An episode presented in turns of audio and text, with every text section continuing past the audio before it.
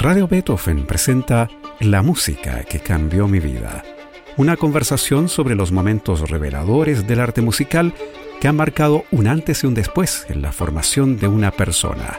Conducción y producción, Gonzalo Saavedra. ¿Cómo están? Bienvenidas y bienvenidos a este espacio de conversación y música en el que indagamos en esas piezas que han supuesto una verdadera epifanía para nuestros entrevistados. Hoy estamos con el destacado compositor, director y productor Sebastián Errázuriz, quien conversa con nosotros desde Frutillar. ¿Cómo estás, Sebastián? ¿Cómo se ve la vida desde el sur? Bien, muy bien. Muy agradecido de, de la invitación y y también muy contento de, estar acá, de estar en este rincón maravilloso del planeta y desde acá estar haciendo música. Muy bien, muchas gracias por aceptar nuestra invitación y bienvenido a la música que cambió mi vida. Sebastián Errázuriz estudió composición en la Escuela Moderna de Música y luego hizo un magíster en composición en la Universidad de Chile. Ha escrito, entre otras, la exitosa ópera Viento Blanco de 2008 sobre la tragedia de los 45 conscriptos que murieron en Antuco en 2005. También la ópera Gloria de 2013 sobre el mundo de la farándula televisiva. En 2003 ganó el primer lugar en el concurso de composición Jorge Peña Gen con la obra sinfónica La Caravana, un homenaje a Jorge Peña, el gran músico e impulsor de las orquestas infantiles y juveniles, que fue ejecutado en La Serena por la Caravana de la Muerte en 1973. Esta obra de Sebastián ha sido muy programada. La han tocado la Orquesta Sinfónica Nacional Juvenil, la Orquesta Sinfónica de la Universidad de Concepción, la Sinfónica Nacional de Chile, la Orquesta de Fort Worth de Texas y ha sido grabada dos veces por la Sinfónica Nacional Juvenil y por la Orquesta de la Radio de Noruega dirigida por Miguel Hart Bedoya en un registro del sello Harmonia Mundi que se llama New South American Discoveries mucho éxito para una, una obra chilena contemporánea, Sebastián, en un ámbito en que las piezas nacionales, si llegan a tocarse, se lo hace una vez y ya. De verdad. Sí, esa fue una obra que, que, como que abrió mucho camino a partir de ese premio y de que, de que siguió sonando, siguió siendo programada y bueno, y saltó hasta esta grabación que mencionaste con la orquesta de la Radio Noruega, que fue increíble. Imagínate el sueño de, de escuchar. Me acuerdo, Miguel me mandaba me mandaba videitos del, del ensayo. Eh, grabaron en un lugar increíble, en una sala que, que son puros frescos de Munch. Imagínate el lugar. Bueno, y además que como la, la, propuesta del disco que era justamente como mostrar música sudamericana, porque pasa mucho que como desde Estados Unidos y Europa, como que somos todos latin y, la verdad es que la pregunta de las tremendas diferencias entre el mundo más centroamericano y, sudamericano, no, no, tenemos, tenemos música muy distinta. Entonces, esa es una cruzada que está haciendo Miguel Jartedoya, que es como posicionar la música sudamericana como, como con su propia impronta y su propia identidad. Ajá. Oye, tú eres compositor, pero también diriges y produces espectáculos musicales. Y ahora, radicado en Frutillar, ¿en qué proyectos estás embarcado? Háblanos, por ejemplo, del proyecto Patagonia, que ha sido muy exitoso. Bueno, Patagonia es una ópera que, que ha sido un recorrido bien largo. Todavía, bueno, no estoy muy como autorizado todavía para dar muchos detalles, porque mis coproductores, aquí el, el Teatro del Lago y el Teatro del Bio, Bio ahí están en las coordinaciones de, de cuando esto se libera como hacia la prensa. Pero sí te puedo como contar que es un proyecto que surge desde de la idea de hacer algo para la celebración de los 500 años de la, de la, expedición de Magallanes. Y en este largo periplo, porque me he tomado como cuatro años en hacer esta obra, en ese largo periplo justamente llegamos a la pregunta de cómo contar esta expedición desde el territorio, desde, desde acá, mirar hacia estos, estos personajes que, que, que llegaron, que pasaron y bueno, cuáles son las consecuencias y cuáles fueron la pregunta de ¿y qué cambió en tanto en este mundo como en el viejo mundo con, esta, con este paso? Qué bonito. Que, sí, está súper interesante, estoy muy contento, ha sido además no, como que la pandemia nos permitió un, un trabajo como, como muy en detalle y de incluso replantearnos mucho como el género como tal, esta cosa como de la ópera que siempre es tan grandota, tan grandilocuente, tan caro, ¿no? Y entonces con, con, Marcelo Lombardero, el revisor con el que estamos trabajando, partimos justamente como de la, en algún minuto nos hicimos la, la pregunta de cómo va a ser el teatro musical post pandemia. Entonces llegamos a, a, esta, a esta propuesta que es como súper de cámara, muy, muy pequeño, pero no por eso menos, menos impactante y menos conmovedor. Qué bien. Oye, tú para este programa elegiste como primera música que cambió tu vida el cuarteto número 8 de Dmitri Shostakovich, una obra de 1960, que es el más famoso de los 15 cuartetos que compuso el genio ruso. Se trata de una pieza personalísima en la que Shostakovich usa un motivo de cuatro notas, re, mi bemol, do, si, que corresponden en la notación germana a la inicial de su nombre, D, y las primeras letras, primeras tres letras de su apellido, SSH, un motivo que aparece en cada uno de los cinco movimientos que la componen. Estamos frente a una música desgarradora y que contiene su humor ácido típico del compositor. ¿Por qué esta es una de las músicas que cambió tu vida? Mira, yo estaba empezando a estudiar viola y mi maestro, Luis José Recart, en ese entonces estaba también empezando a montar este cuarteto eh, con la orquesta, la orquesta de la Escuela Moderna en ese minuto. Y tuve la oportunidad, también me invitó a algunos ensayos a tocar, a tocar en la fila de violas. Y fue, claro, entrar en este universo y además estar adentro de la orquesta, no solo como el análisis de la partitura y toda esta cosa como fascinante de cómo está hecha la obra, sino que además ser parte, eh, como este, sentarse en el montaje.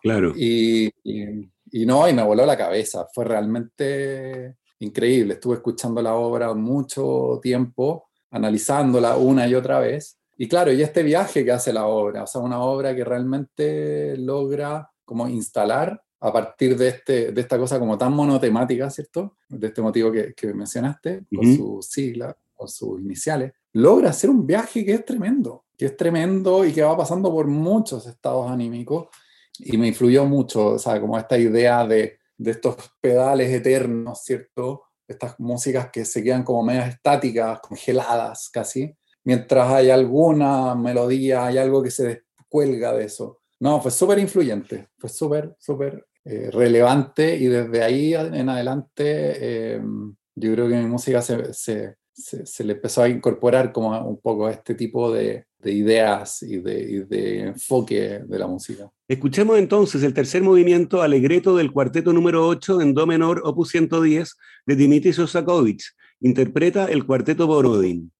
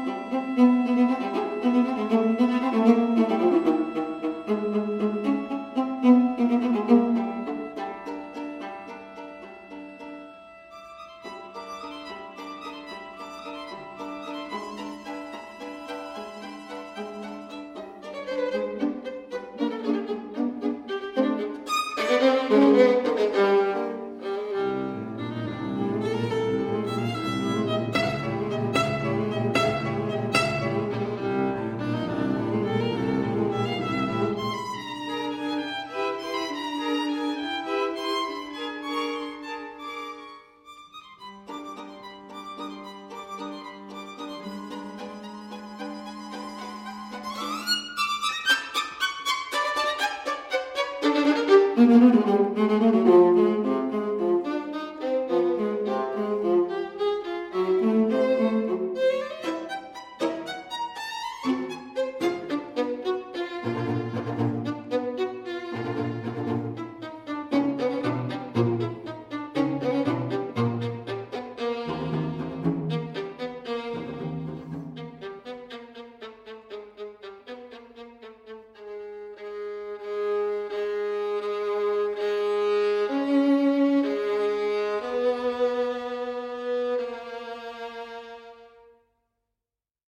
Escuchábamos el tercer movimiento alegreto del cuarteto número 8 de Dimitri Shostakovich, interpretaba el cuarteto Borodin. Estamos con el compositor, director y productor Sebastián Errázuriz en la música que cambió mi vida en Radio Beethoven.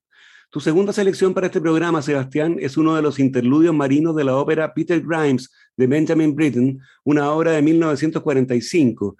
Lo primero que me sale preguntarte, Sebastián, es sobre la influencia de Britten y su producción operística en tus propias óperas.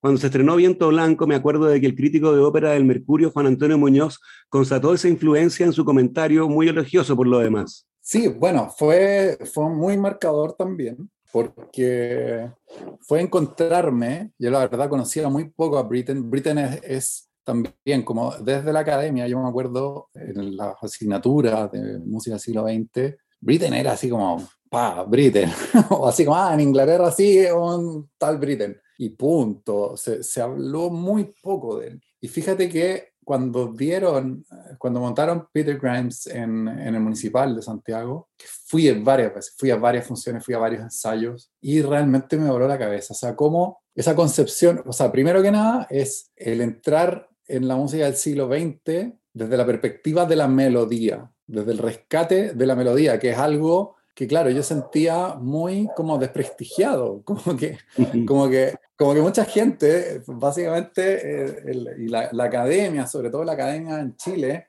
pareciera que la melodía está como casi proscrita, está como, eh, hay como una especie, no sé si autocensura o de frentón censura, de hecho, en más de alguna oportunidad algún profesor me tocó, me, me, tocó recibir ese tipo de comentarios, pero oye, pero esto cómo, esto, esto es una melodía, acá hay como un gesto romántico, melódico.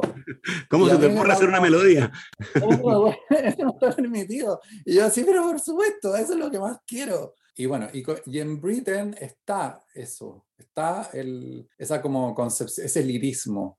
Y está también algo que a mí me, me, me cautivó mucho, fue que es la sensación de una música que, que, sí es muy fresca, no es una reminiscencia de una música de otra época, sino que es una música totalmente actual, una música fresca y donde los cantantes cantan, algo tan, tan obvio, ¿no?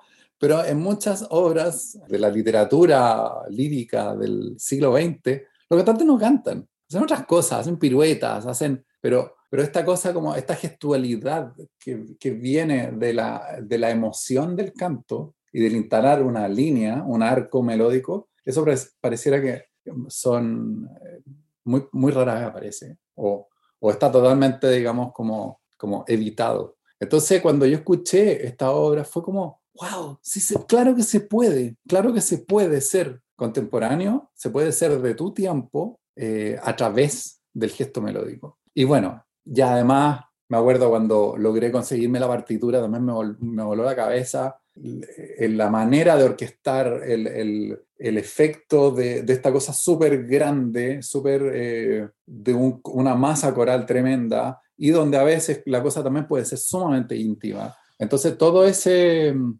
idioma y el lenguaje armónico también muy, muy modal, eh, donde a veces la cosa es súper amable y otras veces es muy espesa. Entonces todo eso me hizo sentir como, oye, se puede, eh, está permitido, no solo está permitido, sino que es, es necesario, por lo menos para las necesidades expresivas que, yo tengo.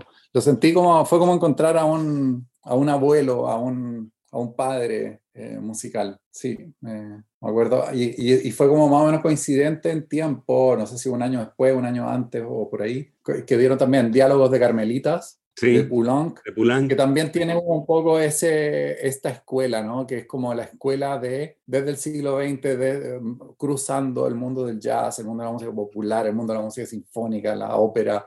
Todo eso está en una, en una batidora donde hace sentido y donde el compositor logra decir las cosas de una manera sumamente eh, personal. Claro, y eso es lo que te gusta a ti también, evidentemente. sí. música se ve. Sí, sí, de hecho fue como fue como, en el fondo, corroborar una, una idea que, claro, que yo traía, que era como muy incipiente en ese entonces. Estaba recién partiendo, haciendo como mis primeras obras. Y estas obras, claro, tenían un poco esta, esta como necesidad, esta gestualidad, pero en el mundo donde yo me movía, digamos, como en el mundo más clásico, eh, eran, los intérpretes les gustaba mucho, siempre los intérpretes fueron muy hinchas de, mi, de mis proyectos, pero el mundo como más del, del compositor, de, la academia de, composición, eh, me miraban no, no, muy amablemente esa, esa, propuesta. Bueno, ¿qué te parece que escuchemos entonces el interludio 2 del primer acto de la ópera Peter Grimes de Benjamin Britten? Interpreta la Orquesta Sinfónica de Londres dirigida por Colin Davis.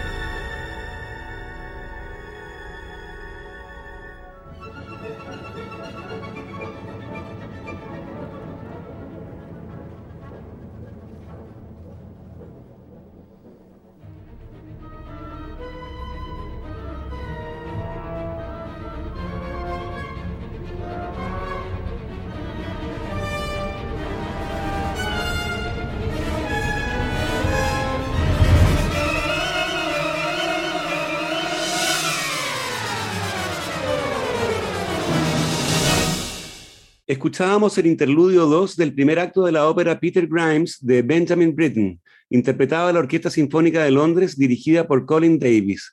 Estamos con el compositor, director y productor Sebastián Errázuriz en la música que cambió mi vida en Radio Beethoven.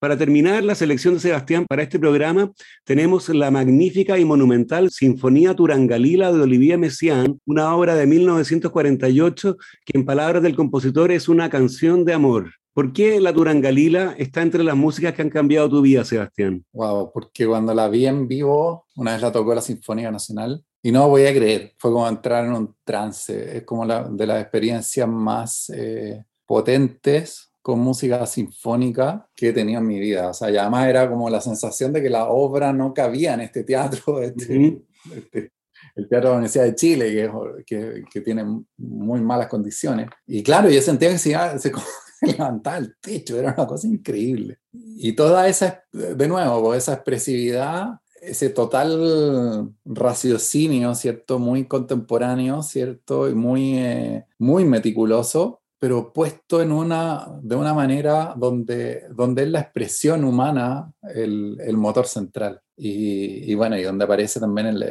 este, tiene el Ondas Martenot, sí. que me acuerdo ahí, Luis Alberto Latorre tocando Ondas Martenot, que era también como una cosa totalmente de otra galaxia. Increíble, increíble. Todos los movimientos, estos movimientos muy rítmicos que tienen como cosas como del mundo del mundo hindú, y escuchar eso con, con, una orquesta que, claro, en general hace un repertorio mucho más tradicional, fue increíble. ¿no? Es, se me paran los pelos de, de acordarme. Fue, fue un momento realmente único, muy marcador. Vamos a escucharlo.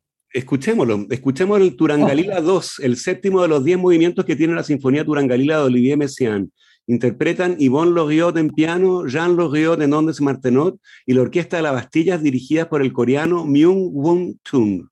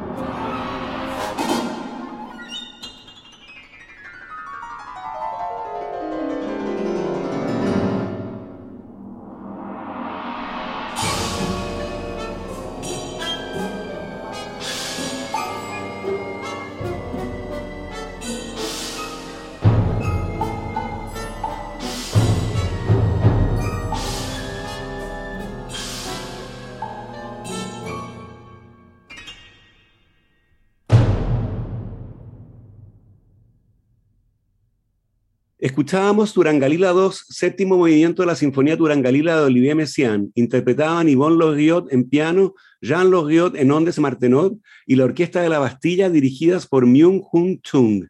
Llegamos así al final de este programa en el que estuvimos con el destacado compositor, director y productor Sebastián Errázuriz. Yo te quiero agradecer, Sebastián, por compartir con nosotros esta selección tan interesante de música y tus comentarios también muy interesantes y atinentes muchísimas gracias por, la invitación. Me encantó el, además el ejercicio de acordarse de, estas obras tan marcadoras. Así que ha sido muy, muy bonito el, viaje al cual me, me, has invitado. Muchas gracias. No, muchas gracias a ti, Sebastián.